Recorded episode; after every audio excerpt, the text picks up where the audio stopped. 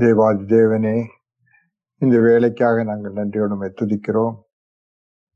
உம்முடைய சமூகத்திலிருந்து நம்முடைய வார்த்தைகளை கேட்டு கற்றுக்கொள்ளும்படியாக எங்களுக்கு தரும் தருணத்துக்காக உமக்கு நன்றி சொல்கிறோம்.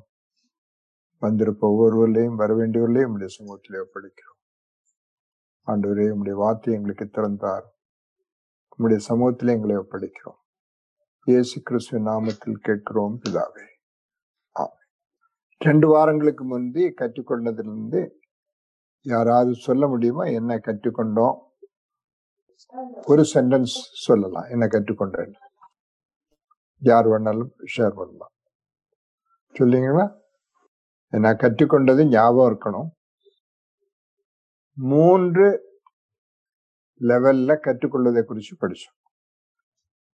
தகவலா படிக்கிறத முதல் லெவல்னு பார்த்தோம். ரெண்டு தகவலாக உள்ளது அனுபவமாக மாறணும்னு படித்தோம். அனுபவம் என்னவா மாறணும்? மறுரூபத்தை கொண்டு வரணும்னு படித்தோம். அது உங்கள் வாழ்க்கையில் அது எப்படி செய்வது எப்படி நடக்கிறதுன்றதை நம்ம கவனிச்சோம் பரிசுத்த ஆவியானவர் தான் நம்ம கற்றுக்கொள்ளுகிற தகவலை அனுபவம் மாற்றி நம்முடைய வாழ்க்கையில் மறுரூபத்தை கொண்டு வருவது அதுக்கு ஏற்ற ஒரு வசனம் நம்ம பார்த்தது. எஸ் எஸ் இது. எஃபிஷியன்ஸ் சாப்டர் ஃபோர் நாலாவது அதிகாரத்தில் இருபத்தி ஒன்று இருபத்தி ரெண்டு இருபத்தி மூணு இருபத்தி நாலு வசனங்களை பிடிச்சோம். யார் அதை வாசிக்கிறீங்களா? இயேசு கிறிஸ்துவனிடத்துள்ள சத்தியத்தின்படியே நீங்கள் அவரிடத்தில் கேட்டறிந்து அவரால் போதிக்கப்பட்டீர்களே அந்தபடி முந்தின நடக்கைக்குரிய மோசம் போக்கும் இச்சைகளாலே கெட்டுப்போகிற பழைய மனுஷனை நீங்கள் கலைந்து போட்டு உங்கள் உள்ளத்திலே புதிதான ஆவியுள்ளவர்களாகி மெய்யான நீதியிலும் பரிசுத்திலும் தேவனுடைய சாயலாக சிருஷ்டிக்கப்பட்ட புதிய மனுஷனை தரித்துக் கொள்ளுங்க இந்த வாரங்கள்ல நம்ம கற்றுக்கொள்வதற்கு அது பிரயோஜனமா இருந்துச்சு? அந்த மர்வம் அடைகிறோமா? அனுபவம் உண்டாகிறதான்றது கவனிக்கும் இன்று நம்ம கற்றுக்கொள்வது தேவனுடைய வார்த்தையை கவனித்து கேட்பதற்குள்ள ஆயத்தங்கள் வேற என்ன? அந்த ஆயத்தங்களை குறித்து பார்க்க போறோம். கவனித்து கேட்பதற்குள்ள ஆயத்தங்கள். அதுல மு- முக்கியமான ஒரு காரியம் தேவன் தம்முடைய வார்த்தையை நமக்கு எதற்காக கொடுத்திருக்கிறார்ன்றத நமக்கு தெளிவா தெரியும். ஏன் நமக்கு தேவனுடைய வார்த்தையை கொடுத்தார்? கொடுத்ததனுடைய நோக்கம் கொடுத்தவருக்கு தான் தெரியும். நம்மளா தெரிய முடியாது. சில வசனங்களை மட்டும் குறிப்பிடுறேன். அதுக்கு பின்னாடி வேற ஆயத்தத்தை குறித்து பார்க்க போறோம். ஒன்று குறிந்தியர் பத்தாம் அதிகாரத்துல பதினொன்றாம் வசனம். ஒன்று குறிந்தியர் பத்து பதினொன்று இவைகளெல்லாம் சிருஷ்டாந்தங்களாக அவர்களுக்கு அவர்களுக்கு சம்பவித்தது. உலகத்தின் முடிவு காலத்தில் உள்ள நமக்கு எச்சரிக்கை உண்டாகும்படி எழுதப்பட்டும் இருக்கிறது. வேதாந்தத்தில் நடந்த சம்பவங்கள் எழுதப்பட்டது. சரித்திர வரலாறு கூறுவதற்கு மட்டுமல்ல அதன் மூலமாக நாம் என்ன கற்றுக்கொள்ளணும்? எச்சரிப்பு இருக்குன்னு எச்சரிப்பு உபதேசம் இருக்குன்னு உபதேசம் கடிந்து கொள்ளுதல் இருக்குன்னு அதெல்லாம் ஏற்றுக்கொள்ளும் அப்போ அவைகள் அவர்களுக்கு சம்பவித்தது நமக்கு எச்சரிப்புக்காக எழுதப்பட்டது. ரெண்டு திமோத்தி மூன்றாம் அதிகாரத்துல பதினேழு பதினாறும் பதினேழு. வேத வேத வாக்கியங்கள் எல்லாம் தேவ ஆவினால் அருளப்பட்டிருக்கிறது தேவனுடைய மனுஷன் பெரியனவனாகவும் எந்த கிரி எந்த நற்கிரியையும் செய்ய தகுதியுள்ளவனாகவும் இருக்கும்படியாக அவைகள் உபதேசத்துக்கும் கடிந்து கொள்ளுதலுக்கும் சீர்திருத்தலுக்கும் நீதியை படிப்பிக்குதலுக்கும் பிரயோஜனம் உள்ளவைகளா இருக்கிறது. அப்போ எதற்காக கொடுத்துருக்கு? நிறைய காரியங்களை கொண்டு சொன்னதை ஒவ்வொன்றா நம்ம கவனிக்கணும்.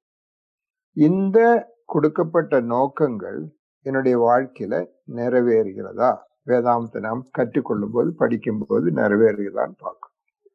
இல்லாட்டா ஆஸ்பத்திரியில் மருந்து வாங்கிட்டு போய் இந்த மருந்தை சாப்பிட்டு குணமாகலைன்னா மருந்து சாப்பிட்டு என்ன பிரயோஜனம்? மருந்து சாப்பிட்டு பிரயோஜனம் இல்லை. ஒரு கால் திரும்ப திரும்ப அந்த டாக்டர்கிட்ட நம்ம போக மாட்டோம்.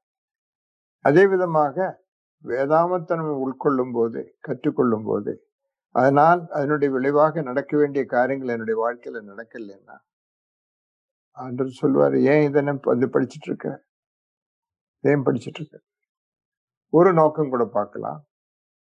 மத்தே ஏழாம் அதிகாரத்துல இருபத்தி நாலாம் வருஷம் ஆகையால் நான் சொல்லிய இந்த வார்த்தைகளை கேட்டு இவைகளின்படி நான் செய்கிறவன் எவனோ அவனை கண்மணில் மேல் தன் வீட்டை கட்டின புத்தியுள்ள மனுஷன் ஒப்பிடுவான்.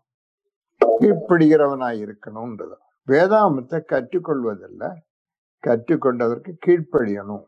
அவனுக்கு புத்தியுள்ள மனிதன் சொல்லப்பட்டிருக்கு. அப்படிப்பட்ட வாழ்க்கை தான் நிலை நிற்கும் அப்படிப்பட்ட வாழ்க்கை தான் செழிப்பா இருக்கும்னு அடுத்த வசனத்துல சொல்லியிருக்கு. இருபத்தஞ்சோட படிங்க பெருமலை சுரிந்து பெருவெள்ளம் வந்து காற்றடித்து அந்த வீட்டின் மேல் மோதியும் அது விழவில்லை. ஏனென்றால் அது கண்மணியின் மேல் அஸ்திபாரம் போடப்பட்டிருந்தது. வாழ்க்கையில் உள்ள போராட்டங்கள் வரும்போது நிலை நிற்பதற்கு ஒரே ஒரு வழிதான். சரியான அஸ்திபாரம் இருக்கும். அநேக வேளையில வாழ்க்கையை ஆராய்ஞ்சு பார்த்தீங்கன்னா அஸ்திபாரம் இல்லாம கெட்டப்பட்ட வாழ்க்கையா இருக்கு. இருபத்தி ஆறு இருபத்தி ஏழு படி. நான் சொல்லிய இந்த வார்த்தைகளை கேட்டு இவைகளின்படி செய்யாதிருக்கிறவன் எவனோ அவன் தன் வீட்டை மணலின் மேல் கட்டின புத்தி இல்லாத மனுஷனுக்கு ஒப்பிடப்படுவான்.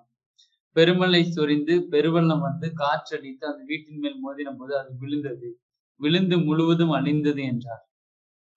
இதெல்லாம் சண்டே ஸ்கூல்ல பாடலா பாடி பாடி பாடி. இது ரொம்ப என்ன பழகி போன வார்த்தையா இருக்கலாம்.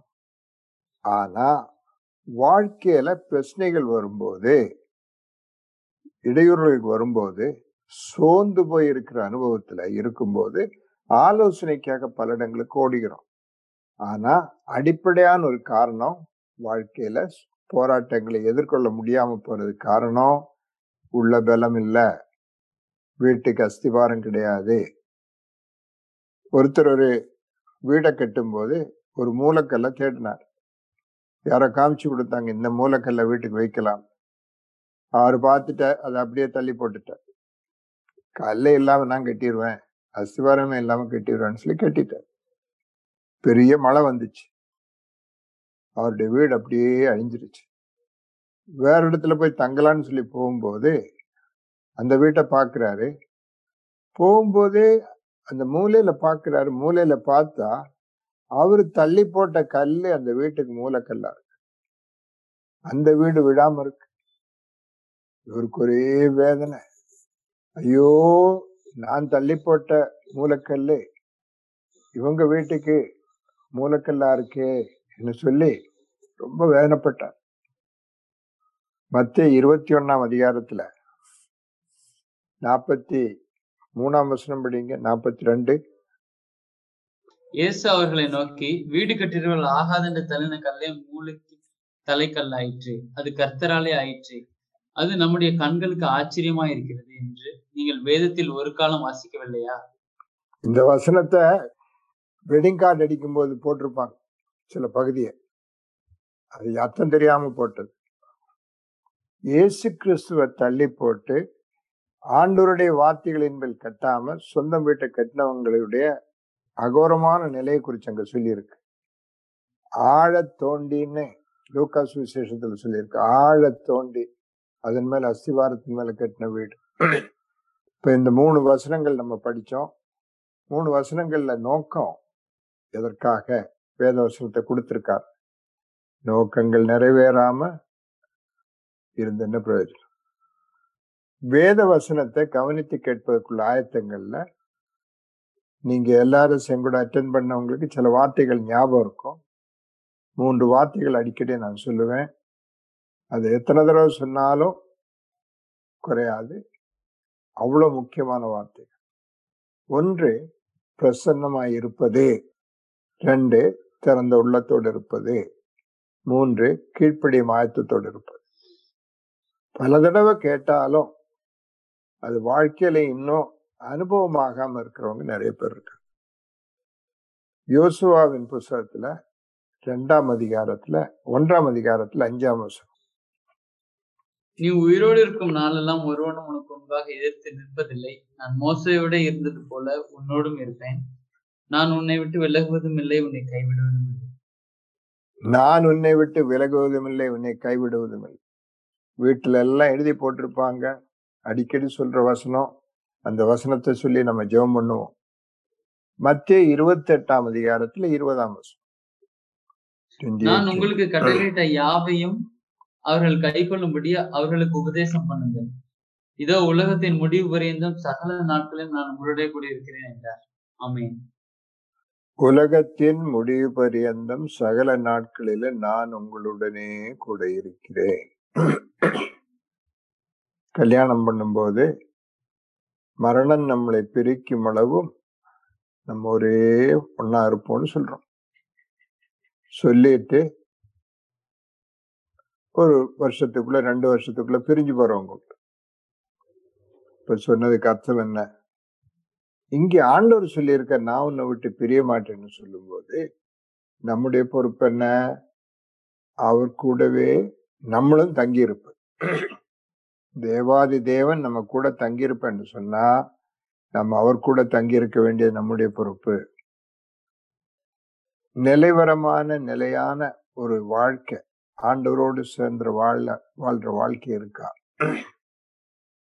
அடிக்கடி. எப்பதான் ஆண்டவரை ஞாபகம் வருதுன்னா வேதனைகள் கஷ்டங்கள் வரும்போது காலையில ஒரு கடமைக்காக ஒரு ஜெபம் பண்ணும்போது ஆராதனைக்கு ஜெப ஆலயத்துக்கு போகும்போது ஆண்டவனேன்னு கூப்பிடுவோம் ஆஸ்பத்திரியில் முந்தியெல்லாம் இந்த ஹிப் ஃப்ராக்சர் எல்லாம் வந்து பெட்டில் சேர்த்துவோம். அன்னைக்கெல்லாம் இந்த நெயிலிங் எல்லாம் கிடையாது. பிளாஸ்டர் போடுவோம். நெஞ்சுக்கு மேலே இருந்து கீழே கால் வரைக்கும் போட்டு வெயிட் எல்லாம் போட்டு இழுத்து போட்டிருப்போம். மூன்று மாதம் மேலே பார்த்து சீலிங்கை பார்த்து படுத்திருக்கணும். அப்பதான் போன் ஹீல்ட் ஆகும். இப்போ ரவுண்ட்ஸுக்கு போகும்போதெல்லாம் கேட்பேன் என்னையா செஞ்சுட்டு படுத்திருக்கிறீங்க? படுக்கும்போது என்ன செஞ்சுட்டு இருக்கீங்க ஆண்டவனேன்னு சொல்லி படுத்திருக்கிறேன்.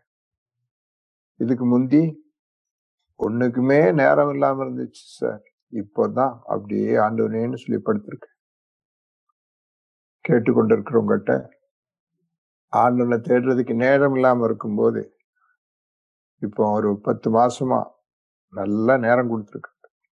வேலைக்கு போக வேண்டாம் ஒண்ணுக்கும் போக வேண்டாம் வீட்டிலே உட்காந்துரு. தேடுறோமா? இப்படிப்பட்ட தருணங்கள் வேணுமா? கொடுக்குறேன்.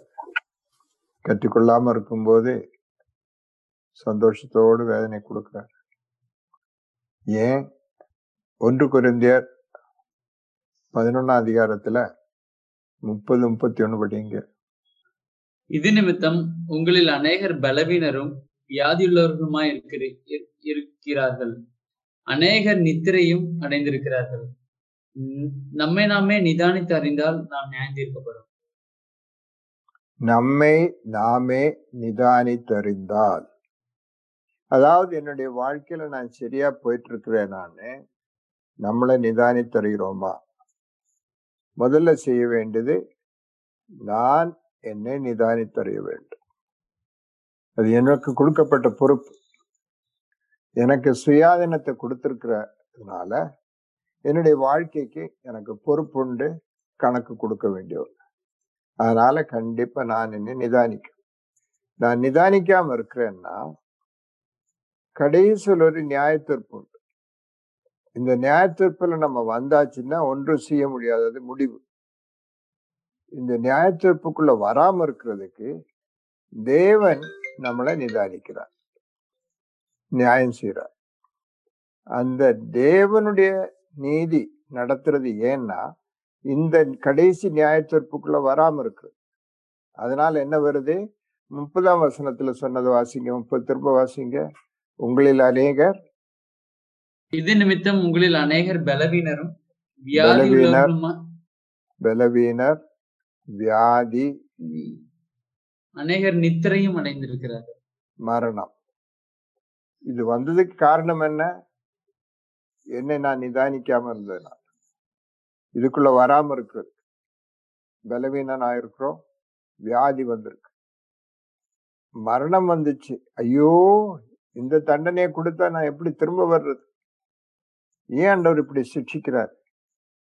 யாரோ சொன்னாங்க அதிகமான நியாய தீர்ப்பு இருக்கிறதுக்கு அதுக்கு முந்தைய கூப்பிட்டுட்டாராம் அதிக பாவம் செஞ்சு அதிக நியாய தீர்ப்பு வராமல் இருக்கிறதுக்கு முந்தைய கூப்பிட்டுட்டார்.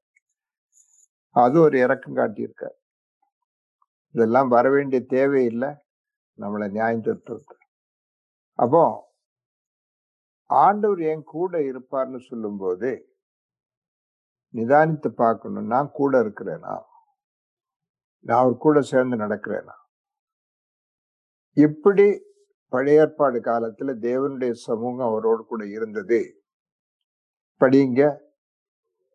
யாத்ராகமம் முப்பத்தி மூன்றாம் அதிகாரத்துல பதினாலு பதினாறு. பதினாலுல இருந்து பதினாறு வரைக்கும். அதற்கு அவர் என் சமூகம் உனக்கு முன்பாக செல்லும். நான் உனக்கு இளைப்பாறுதல் தருவேன் என்றார். அப்பொழுது அவன் அவரை நோக்கி உங்களுடைய சமூகம் என்னுடைய கூட செல்ல செல்லாமற் போனால் எங்களை இவ்விடத்திலிருந்து கொண்டு போகாதிரும். எனக்கும் உங்கள் ஜனங்களுக்கும் உங்களுடைய கண்களிலே கிருபை கிடைத்தது என்பது எதனால் அறியப்படும். நீர் எங்களோட வருவதினால் அல்லவா?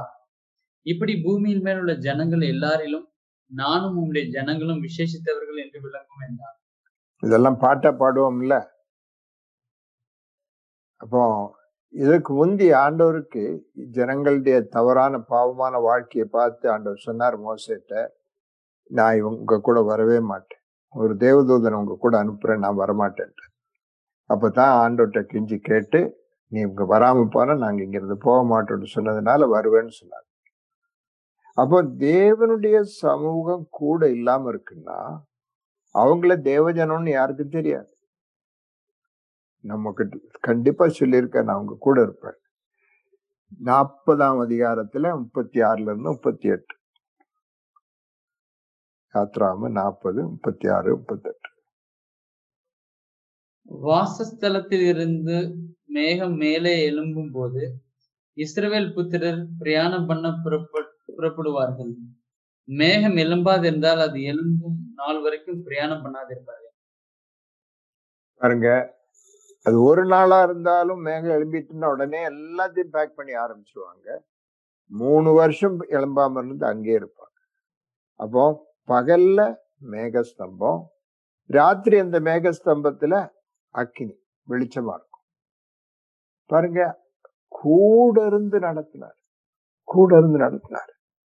ஆனா அதுல ஆறு லட்சத்தி இருபத்தெட்டாயிரம் பேர் இருபது வயசுக்கு மேல உள்ளவங்க ரெண்டு பேர் தான் உள்ள வந்தாங்க. மற்றவங்க அவர் கூட இருக்கல. சொந்த வழியிலே நடந்துட்டு இருந்தாங்க. தேவனுக்கு கீழ்ப்படியாம நடக்கிறாங்க. சமூகம் கூட இருக்கு.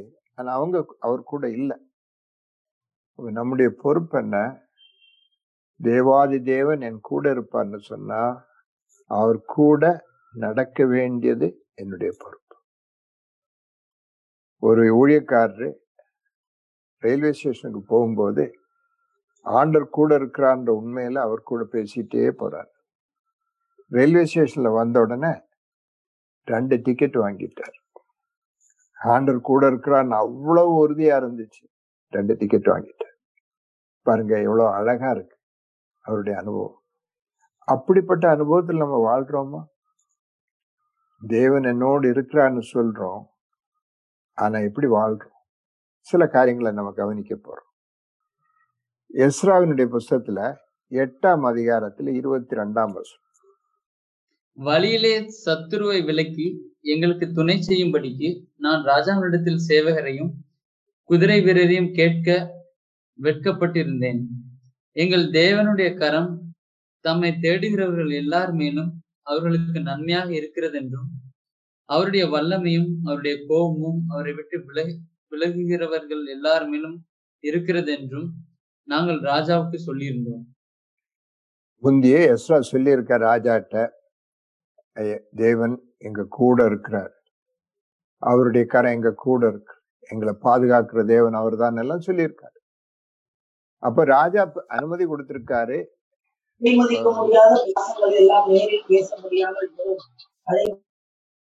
அனுமதி கொடுத்திருக்காரு. என்ன? அந்த ஊர்ல இருந்து நிறைய தேவையான வெள்ளி பொன் கொண்டு போறதுக்கு எருசலேமுக்கு கொண்டு போறது. பணம் கொடுத்துருக்காரு. இதெல்லாம் கொண்டு போகிற வழி நிறைய கொள்ளைக்காரங்க உள்ள வழி. இந்த வழியாக போகும்போது யாரோ சொல்லியிருப்பாங்க பாதுகாப்பாக இருக்க வேண்டாமா? கொஞ்சம் போர்ச்சேவரில் கூப்பிட வேண்டாமா? இல்லாமல் எப்படி போகிறது இப்போ எஸ்ரா சொல்கிறாரு எனக்கு அப்படி கேட்கறதுக்கே வெக்கமாக இருக்கு. தேவன் எங்க கூட இருப்பான்னு சொல்லியிருக்க அவர் போதும்னு சொல்லி. அதெல்லாம் கொண்டு போனாங்க பாதுகாப்பாக கொண்டு சேர்க்குறாங்க.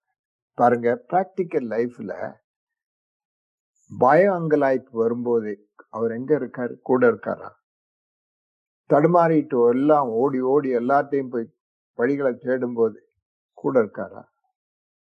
நம்ம பேசுறத பார்த்தா ஆண்டவர் இல்லைன்றதான் எல்லாருக்கும் தெரியும். அப்படிப்பட்ட பயம் அப்படிப்பட்ட தயக்கம் அப்படிப்பட்ட கலக்கம் எங்க கூட இருக்கிறார்? எஸ்ராவினுடைய உறுதியை பாருங்க. சங்கீதம் இருபத்தி ஏழு நாலு. கர்த்தரிடத்தில் ஒன்றை நான் கேட்டேன் அதையே நாடுவேன். நான் கர்த்தருடைய மகிமை பார்க்கும்படியாகவும் அவருடைய ஆலயத்தில் ஆராய்ச்சி செய்யும்படியாகவும் நான் என் ஜீவனுள்ள நாளெல்லாம் கர்த்தருடைய ஆலயத்திலே தங்கியிருப்பதையே நாடுவேன். நீங்க வீட்டுக்கு போகும்போது இந்த வசனத்தை நீங்க வாசிக்கிறதாக வாசிக்க முடியுமா?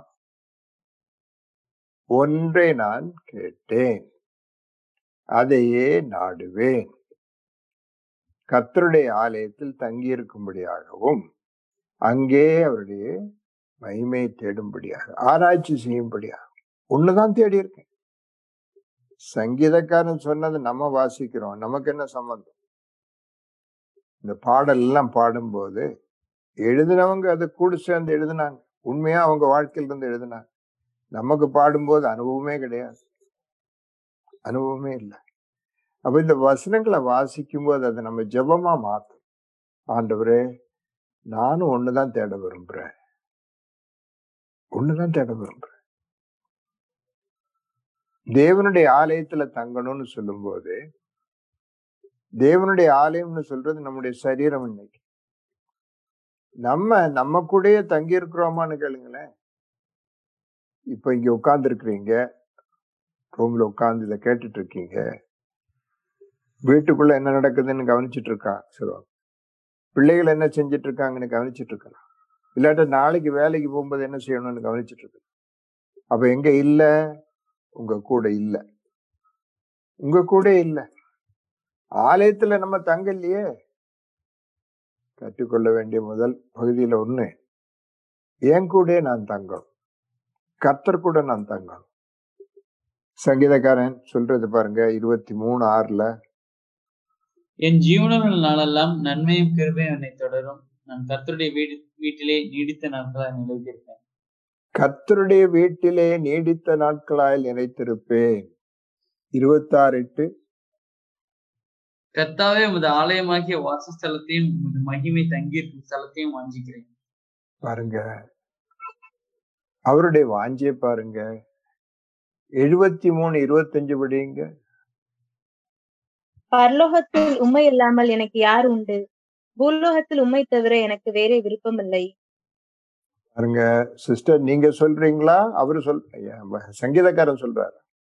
உங்க அனுபவம் தான் பாருங்க வாசிக்கும் போது அதுதான் வருது. ஆண்டவரே உண்மை தவிர எனக்கு வேற ஒண்ணும் வேண்டாம். இவ்வளவு உண்மையா இருக்கணும். ம்? அதான் இந்த வசனங்களை வாசிக்கும் போது அந்த வசனத்தோடு ஒன்னா சேர்ந்து வாசிக்கிற கிருபை என்னைக்கு கிடைக்கும்? அது என்னைக்கு நம்முடைய அனுபவம் மாறும்? நம்மளை போல சாதாரண மனுஷனுடைய ஆர்வம் தான் அது. எவ்வளவு உருக்கமா சொல்றாரு. இதை தவிர வேற ஒண்ணும் எனக்கு வேண்டாம். அப்படி வாழ்ந்தவங்க அவங்க. அவங்க மேல ஆண்டவர் ரொம்ப பிரியமா இருக்கிறார். அவன் மேல பிரியமா இருக்கிறார். அவருடைய கண் என்ன செய்யுதுன்னு சொல்லியிருக்கு? பாருங்க. ரெண்டு நாளாகவும் பதினாறு எட்டு வாழி ரெண்டு நாளாகவும் பதினாறுல எட்டு மிகவும் ஏராளமான ரதங்களும் குதிரை வீரரும் உள்ள எத்தியோப்பியரும் ரெண்டு நாளாகவும் பதினாறு எட்டா? தம்மை பற்றி உத்தம இருதயத்தோடு இருக்கிறவர்களுக்கு தம்முடைய வல்லமையை விளங்க பண்ணும்படி கர்த்தருடைய கண்கள் பூமி எங்கும் உலாவிக் கொண்டிருக்கிறது. இந்த விஷயத்தில் மதியில்லாதவராய் இருந்தீர் ஆகையால் இது முதல் கொண்டு உமக்கு யுத்தம் நேரிடும் என்றான். யுத்தங்கள் நேரிடும் என்றான். பாருங்க தீர்க்கதரிசி வந்து ராஜாட்ட சொல்றார் ஆசாட்ட சொல்றார். முப்பத்தஞ்சு வருஷம் ஆண்டவர் மட்டும் தேடி நடந்தவர். முப்பத்தாறாவது வயசுல மனம் விலகி வேற எங்கேயோலாம் எல்லாம் தேடுறார். அப்பதான் வந்து சொல்றாரு கத்தருடைய கண்கள் பூமி எங்கு உலாவிட்டு இருக்கு யாரை தேடி? தம்மை பற்றி உத்தம இருதயம் உள்ளவர்கள்னா பரிபூர்ணமாக முழுமனதோடு ஆண்டவரை தேடுறவங்களை தேடி கண்கள் சொல் நடக்குது. எதுக்கு? அவங்களுக்கு எல்லா ஒத்தாசையும் செய்யறதுக்கு. எல்லா ஒத்தாசையும் செய்யறதுக்கு. நீங்க ஜெபம் பண்றீங்க. ஆண்டவரே கிருபையாயிரும் உண்மை இருதயத்தோடு தேடுறவங்களா இருந்தா கிருபை செய்யறது காத்துட்டு இருக்காரு சங்கீதம் எண்பத்தி நாலுல பத்தாம் வசனம். ஆயிரம் நாளை பார்க்க உமது பிரகாரங்களில் செல்லும் ஒரே நாள் நல்லது. ஆகாமிய கூடாரங்களில் வாசமாயிருப்பதை பார்க்கிலும் என் தேவனுடைய ஆலயத்தின் வாசற்படியில் காத்திருப்பதையே தெரிந்து கொள்ளுவேன். நீங்க அப்படி தெரிஞ்சிருக்கிறீங்களா? அதுக்கு நேரம் இல்லாம இருக்கு. கடைசியில் மேக்சிமம் ஒரு பதினஞ்சு நிமிஷம் கொடுக்குறோம். என் கூடவே இருப்பேன்னு சொல்லி ஆண்டவர் கூட நிரந்தரமா தங்குறதுக்கு முடியல. அப்படி தங்கியிருந்தா நமக்கு ஒரு கவலையும் இருந்திருக்காது ஒரு பாரமும் இருந்திருக்காது ஒரு வேதனை இருந்திருக்காது. முடியல. சங்கீதம் நூத்தி முப்பத்தி ஒன்பதுல ஏழுல இருந்து பன்னிரெண்டு வரைக்கும். அவருடைய வாசஸ்தலங்களுக்குள் பிரவேசித்து அவர் பாதபடியில் பணிவோம். நூத்தி முப்பத்தி ஒன்பது ஏழுல இருந்து பதினொன்னு வரைக்கும். பன்னெண்டு வரைக்கும். உம்முடைய ஆவிக்கு மறைவாக எங்கே போவேன்? உம்முடைய சமூகத்தை விட்டு எங்கே ஓடுவேன்? நான் வானத்திற்கு ஏறினாலும் நீர் அங்கே இருக்கிறீர். நான் பாதாளத்தில் படுக்கை போட்டாலும் நீர் அங்கேயும் இருக்கிறீர். நான் விடியற் காலத்து செட்டைகளை எடுத்து சமுத்திரத்தின் கடையாந்தரங்களிலே போய் தங்கினாலும் அங்கேயும் உமது கை என்னை நடத்தும் உமது வலதுகரம் என்னை பிடிக்கும். இருள் என்னை மூடிக்கொள்ளும் என்றாலும் இரவும் என்னை சுற்றி வெளிச்சமாய் இருக்கும். உமக்கு மறைவாக இருளும் அந்தகாரப்படுத்தாது இரவும் பகலை போல வெளிச்சமாய் இருக்கும். உமக்கு இருளும் வெளிச்சமும் சரி. மேல போயிடலாம்னு அங்கே இருக்காரு கீழே போயிடலாம்னு அங்கே இருக்காரு கடல் தாண்டி போகலாம்னு அங்கே இருக்கிறாரு இருட்டுக்குள்ள போகலாம்னு அங்கே இருக்கு. பின்ன நம்ம இடையில சொல்றோம் நான் ஆண்டவரை விட்டு ரொம்ப தூரமா போயிட்டேன் எங்க போயிட்டேன் அவருடைய சமூகத்தை விட்டு எங்கும் போக முடியாது. ஆனா என்னெல்லாம் சிக்கல் இருக்கு நம்ம பின்னாடி பார்க்க போறோம். ஏன் இந்த அனுபவ சமூகத்தை நமக்கு அனுபவிக்க முடியாம போகுது? புதிய ஏற்பாடுக்கு வந்தீங்கன்னா அவர் என்ன சொல்றாருன்னு பாருங்க. மத் மார்க் பதிமூன்றாம் அதிகாரத்துல முப்பத்தி அஞ்சுல இருந்து முப்பத்தி ஏழு வரைக்கும். அப்படியே நீங்களும் விழித்திருங்கள். ஏனெனில் வீட்டு எஜமான் சாயங்காலத்திலோ நடுராத்திரியிலோ சேவல் கூவும் நேரத்திலோ காலையிலோ எப்பொழுது வருவான் என்று நீங்கள் அறியீர்கள். நீங்கள் நினையாத வேளையிலே அவன் வந்து உங்களை தூங்குகிறவர்களாக கண்டுபிடியாதபடிக்கு விழித்திருங்கள். நான் உங்களுக்கு சொல்லுகிறதை எல்லாருக்கும் சொல்லுகிறேன். விழித்திருங்கள் என்றார். உங்களுக்கும் சொல்றாரா? எப்ப வந்தாலும் ஆண்டவர் எப்ப வந்தாலும் உங்களை சந்திக்கிறதுக்கு வாய்ப்பு இருக்கா? நீங்க ரெடியா இருக்கிறீங்களான்னு கேட்குறாரு.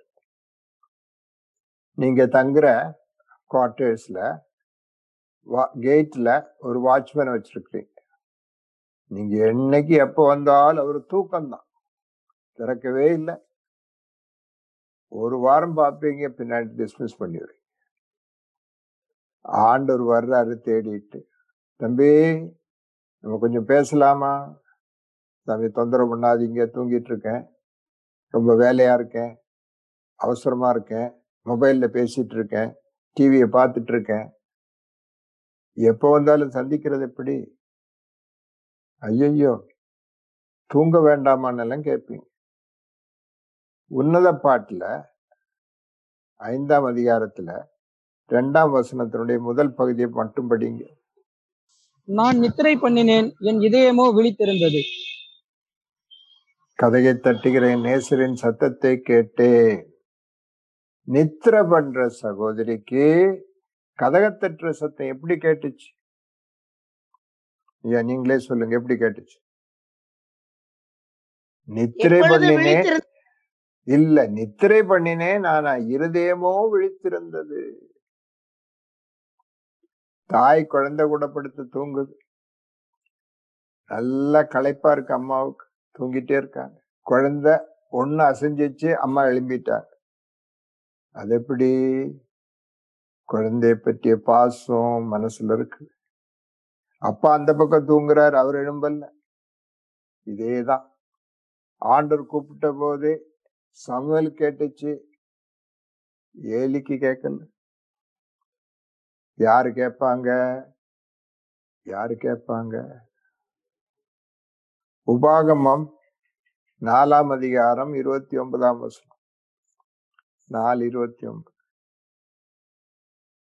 அப்பொழுது அங்கே இருந்து உன் தேவனாகிய கர்த்தரை தேடுவாய். உன் முழு இருதயத்தோடும் உன் முழு ஆத்மாவோடும் அவரை தேடும் போது அவரை கண்டடைவாய். எப்பத்தான் கண்டடைவாங்க? சொல்லுங்க. இதுல போட்டிருக்கு எப்பத்தான் கண்டுடைவீங்க? முழு இருதயத்தோடும் முழு ஆத்மாவோடும் தேடும்போது. ஒரு உதாரணம் சொன்னா தெரியும். ஒரு பெரிய பண்ணாடி அவர் வயல்ல அறுவடை செய்றாங்க. வந்து பாக்குறதுக்கு வந்தார். கையில ஒரு விலை பிடிச்ச பழைய வாட்சி சரி அது முடிச்சாச்சு. இப்ப சொல்றேன். அவர் வர்றாரு வயல்ல இது அறுவடை செய்யறத பாக்குறது. கையில ஒரு விலை பிடிச்ச வாட்ச் கட்டியிருக்கார். எல்லா இடத்துலயும் வைக்கோல் போட்டிருக்காங்க காய போட்டிருக்காங்க. இவருடைய வாட்ச் அதில் கலந்து விழுந்துருச்சு. அவர் வேலைக்காரங்கிட்ட சொன்னாங்க உடனே கண்டுபிடிக்கணும். எல்லாரும் துளாவி துளாவி பார்த்தாங்க கிடைக்கல. சார் கிடைக்கல. ஒரு சின்ன தம்பி வந்தான். சார் எல்லாரும் போகட்டும் நான் தேடுறேன்னா. சாயங்காலம் எல்லாரும் போனாங்க. இவன் முழங்கால் படி போட்டு அப்படியே காதை வச்சுட்டே போனான். ஒரு பக்கமாக வந்தபோது டிக் டிக் சவுண்டு கேட்டுச்சு. வாட்ச் எடுத்துட்டான். மத்தவங்க ஏனாதானோன்னு தேடினாங்க இவன் முழு இருதயத்தோடு தேடினான். யா யாருதான் கண்டுடுவீங்க ஏனோ தானோன்னு தேடினா ஆண்டவர் தேடினா ஒண்ணு கண்டுபிடிக்க முடியாது. பின்ன கண்டன் எல்லாம் சொல்லிட்டு நடப்பீங்க அவ்வளவுதான் முழு இருதயத்தோடு தேடும் போதுதான் கண்டடைய முடியும். எப்போதும் ஆயத்தமா இருக்கணும்னு சொல்றேன். எப்பொழுதும் ஆயத்தமா இருக்கணும். யோவான் பதினஞ்சுல நாலு அஞ்சு. யோவான் பதினஞ்சு நாலு அஞ்சு. என்னில் நிலைத்திருங்கள் நானும் உங்களில் நிலைத்திருப்பேன். கொடியானது திராட்சை செடியிலே நிலைத்திராவிட்டால் அது தானாய் கனி கொடுக்க கொடுக்க மாட்டாதது போல நீங்களும் என்னில் நிலைத்திராவிட்டால் கனி கொடுக்க மாட்டீர்கள். பாருங்க. நானே திராட்சை நான் நானே? நானே திராட்சை செடி நீங்கள் கொடிகள். ஒருவன் என்னிலும் நான் அவனிலும் நிலைத்திருந்தால் அவன் மிகுந்த கனிகளை கொடுப்பான். என்னை அல்லாமல் உங்களால் ஒன்றும் செய்யக்கூடாது. ஒரு மரம் மரத்தினுடைய கொப்பு. இந்த மரத்தினுடைய கொப்பை நான் இங்க வெட்டிட்டேன். வெட்டிட்டு அதை சேர்த்து வச்சு நல்லா பிளாஸ்டர் போட்டு சுத்திட்டேன். கொப்பு தழுக்குமா காஞ்சிருமா? காஞ்சி போயிடும் ஏன் காஞ்சி போயிருது? ஒட்டித்தானே இருக்கு? உள்ள அதனுடைய கனெக்ஷன் இருக்குல்ல? உள்ள உள்ள கனெக்ஷன் போயிடுச்சு வெளியே ஒட்டிட்டு இருக்கு உள்ள உள்ள கனெக்ஷன் இல்லை. நிலைத்திருங்கன்னா ஒட்டிட்டு இருக்கிறது இல்லை இடையில இடையில வந்துட்டு போறது இல்லை ஞாயிற்றுக்கிழமை திங்கக்கிழமையும் தேடுறது இல்லை ஜெப வேலையில மட்டும் தேடுறது இல்லை எப்போது நிலைத்திருக்கு? இந்த இதெல்லாம் இருக்கும். அப்பதான் நிலைத்திருக்கிறது போதுதான் கனி கொடுக்குமா இப்ப நம்ம நிலைத்திருக்கிறோமா? நிலைவரமா இருக்கிறோமா? யோசிச்சு பாருங்க. அப்போ என் கூட ஆண்டவர் இருப்பார்னு சொல்லும்போது நான் அவர் கூட இருக்கிறேனா? நான் அவர் கூட இருக்கிறேன்? எத்தனையோ வசனங்களை நம்ம படிக்கலாம். ஒரு வசனம் கூட பார்த்துக்கலாம். ரெண்டு கொரிந்தியர் ஆறாம் அதிகாரத்துல முதல் ரெண்டு வசனங்கள். தேவனுடைய கிருபையை நீங்கள் விருதாவாய் பெறாதபடிக்கு உடன் வேலையாட்களாகிய நாங்கள் உங்களுக்கு புத்தி சொல்லுகிறோம். அனுகிரக காலத்திலே நான் உனக்கு செவி கொடுத்து ரச்சனிய நாளிலே உனக்கு உதவி செய்தேன் என்று சொல்லி இருக்கிறாரே இதோ இப்பொழுதே அனுகிரக காலம் இப்பொழுதே ரச்சனிய நாள். கிருபையை வீணாக்க கூடாதுன்னு சொல்றார். கிருபை எப்படி வீணாக்குறது? கிருபை கொடுப்பது எப்பொழுது? கிருபை எப்ப கொடுக்கிறாரு? அங்க சொல்லியிருக்கு இப்பொழுது கொடுக்கிறனார் இப்பொழுதுன்னா இந்த நொடி பொழுதுன்னு சொல்லுவோம்ல இப்படி செய்யும்போது. அதான் இப்பொழுது. இப்பொழுதுன்றது ஒரு ரொம்ப குறுகிய நேரம் தான் இந்த குறுகிய நேரத்துல நாம் பிரசன்னமா இருந்தா தான் கொடுக்கிற கிருவையை பெற்றுக்கொள்ள முடியும். ஆனா இப்பொழுதுன்ற வேளையில் நம்ம என்ன செய்வோம்னா நாளை குறித்து கவலைப்பட்டுட்டே இருப்போம். இல்ல நேத்தையை குறித்து வெ- வெந்- நொந்துகிட்டே இருப்போம். ஐயோ அப்படி போச்சு அப்படி போச்சு. இல்லாட்ட என்ன செய்யணும் என்ன செய்யணும்? அப்ப என்ன செய்யல? நான் பிரசன்னமா இல்லை. கிருபை கொடுக்க வந்தது போயிருச்சு. இப்போ உங்களுக்கு ஒரு கம்பெனியிலிருந்து இருந்து உங்க வந்து உங்க கையில ஒரு பெரிய பரிசை கொடுக்க சொல்லியிருக்காங்க. அவங்க அதை கொண்டு வந்தாங்க. உங்க கையில தான் கொடுக்கணும். ஒரு தடவை தான் கொண்டு வருவாங்க. கொண்டு வந்த அன்னைக்கு நீங்க அங்க இல்லை வெளியூர் போயிருந்தீங்க. கொண்டு போயிட்டாங்க. திரும்ப வந்தபோது வீட்டில் சொன்னாங்க இப்படி ஒரு கொண்டு வந்திருந்தாங்க இன்னும் கொண்டு வர மாட்டாங்க எடுத்துட்டு போயிட்டாங்க ஐயோ! இருந்திருந்தா எவ்வளோ நல்லா இருக்கும் நாங்களாய் தேவன் கிருபை கொடுக்க வந்தபோது நீங்க இருந்தீங்களா? திரும்ப திரும்ப ஜெபம் பண்ணிட்டு இருப்ப கிருபை தாரும் கிருபை தாரும். பிரசன்னமா இருந்தா தான் கிருபையை பெற்றுக்கொள்ள முடியும். இப்பொழுது அதை இழந்துராதீங்க கடைசியாக ஆண்டர் கூட இருப்பேன்னு சொன்னதை எல்லாருக்கும் அது பெற்றுக்கொள்ளணும்னு விரும்புறாங்க. யாருக்கெல்லாம் அந்த பிரசன்னத்தை அனுபவிக்க முடியாதுன்னு சொல்லியிருக்கார். ஏசை ஐம்பத்தி ஏழுல பதினைந்தாம் வசனம். ஏசை ஐம்பத்தி ஏழு பதினைந்து. நித்திய வாசியும் பரிசுத்தர் என்கிற நாமுள்ள ஒரு மகிய மகத்துவமும் உன்னதமானவர் சொல்லுகிறார். உன்னதத்திலும் பரிசுத்த ஸ்தலத்திலும் வாசம் பண்ணுகிற நான் பணிந்தவர்களின் ஆவியை உயிர்ப்பிப்பு உயிர்ப்பிக்கிறதற்கும் நொறுங்கினவர்களின் இருதயத்தை உயிர்ப்பிக்கிறதற்கும் நொறுங்குண்ட நொறுங்குண்டு பணிந்த ஆவியுள்ளவர்களிடத்திலும் வாசம் பண்ணுகிறேன். பாருங்க தேவ பிரசனை யார் கூட தான் இருக்குமா? பணிந்தவர்கள் நொறுங்கின ஆவியுள்ளவர்கள் தாழ்மை உள்ளவங்களுக்கு இதுக்கு பதிலாக ஒரு வார்த்தை உண்டு. பெருமை அகந்தை.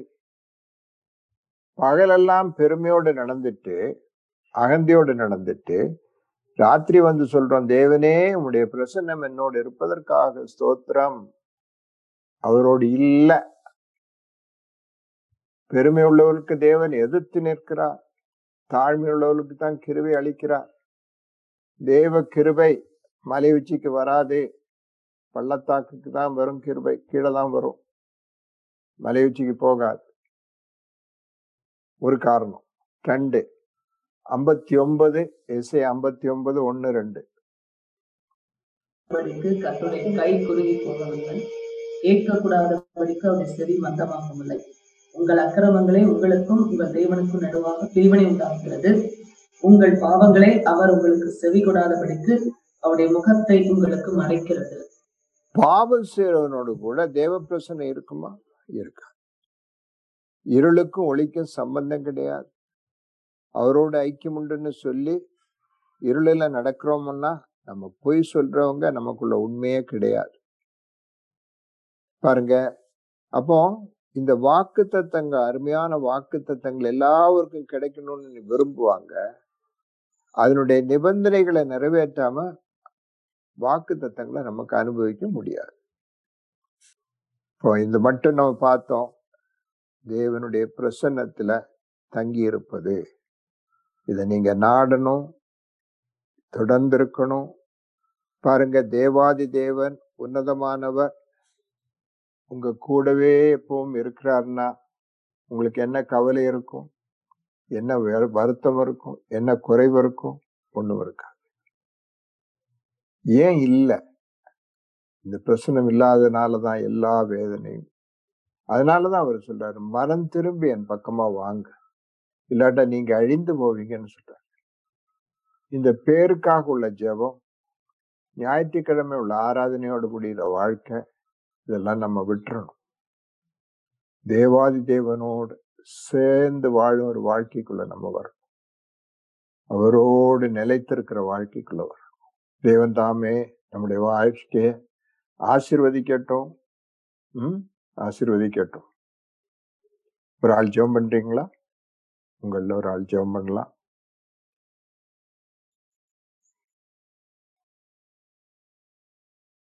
ஸ்தோத்தரைக்கிறோம் அப்பா நன்றியோடு மை துதிக்கிறோம் ஆண்டவரே மை ஸ்தோத்தரைக்கிறோம் அப்பா. தகப்பனே இந்த ராத்திரி வழியிலும் தேவன் எங்களோடு கூட இடைப்பட்டதற்காய் ஸ்தோத்திரம் ஆண்டவரை. ஆண்டவரே நீர் எப்படியெல்லாம் வாசம் பண்ணுவீர் எப்படியெல்லாம் தேவனுடைய பிரசன்னத்தில் நாங்கள் வாழ வேண்டும் என்று சொல்லி இந்த நேரத்தில் ஆண்டவர் அருமையான ஐயா மூலமா எங்களோடு நீ பேசினேன் நமக்கு கோடா கொடி ஸ்தோத்திரங்களையும் துதிகளையும் எடுக்கிறோம் அப்பா.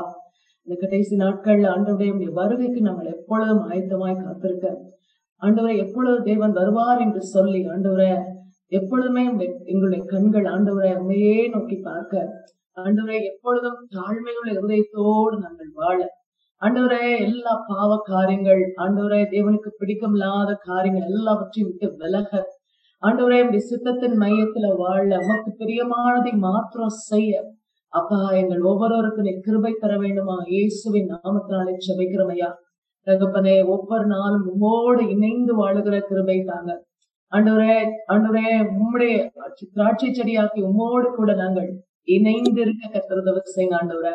ஞாயிற்றுக்கிழமை மாத்திரம் ஆண்டவராய் நாங்கள் உண்மை ஆராதித்து திருப்பின்னிட்டு திரும்பிடாதபடிக்கு ஒவ்வொரு நாளும் தெய்வ பிரசன்னத்தை நாட ஆண்டவராய தேவனுடைய சமூகத்தை ஓயாமல் வந்து ஆண்டவரை நாங்கள் நாடுவதற்கு கத்தர் எங்களுக்கு கிருபை தர வேண்டும் ஆயிடுச்சு அப்பா எப்பொழுதும் மோடு இருக்க. ஆண்டவரே பணிந்த ஆவை உள்ளவர்களிடத்தில் வாசம் பண்ணுவேன் சொன்ன தேவன் எங்களுக்கு ஒரு பணிந்த ஆவையை தேவன் தந்து ஒவ்வொரு நாளும் எங்களுக்குள்ளே நீ வாசம் பண்ணி எங்களோடு கூட உள்ளாவி உம்முடைய சத்தத்தை எப்பொழுது நாங்கள் கேட்பதற்கு கத்தர் உதவி செய்வீராக? அந்த சத்தத்தை கேட்க மா கேட்பது மாத்திரம் இல்ல அந்த வார்த்தைக்கு கீழ்ப்படிந்து நடக்க வசனத்துக்கு நடுங்க கர்த்தர் எங்கள் ஒவ்வொருவருக்கும் கிருபை தருவீராக. ஆண்டவரே இன்னைக்கு நாங்க கேட்ட எல்லாரையும் கத்தர் கர்த்தர் அப்படியாய் ஆசீர்வதிக்க வேண்டுமா? இந்த கருத்துல எங்களை ஒப்பு கொடுத்து சபிக்கிறோம் தாழ்த்துகிறோம் ஆசீர்வதிப்பீராக. தொடர்ந்து தேவ பிரசனத்தில் வாழ கர்த்தர் எங்களுக்கு உதவி செய்யுங்க. கொடுத்த ஐயாவையும் கத்தாவையும் நீங்க குடும்பத்தையும் கத்தர் ஆசீர்வதிங்க. பலப்படுத்துங்க காத்துக்கொள்ளுங்க இயேசுவின் மூலம் ஜெபிக்கிறோம் ஜெபம் கேளும் நல்ல பிதாவே. ஆமேன். ஆமேன் ஆமேன். நன்றி. ஆண்டவர் உங்களை ஆசீர்வதிப்பாராக.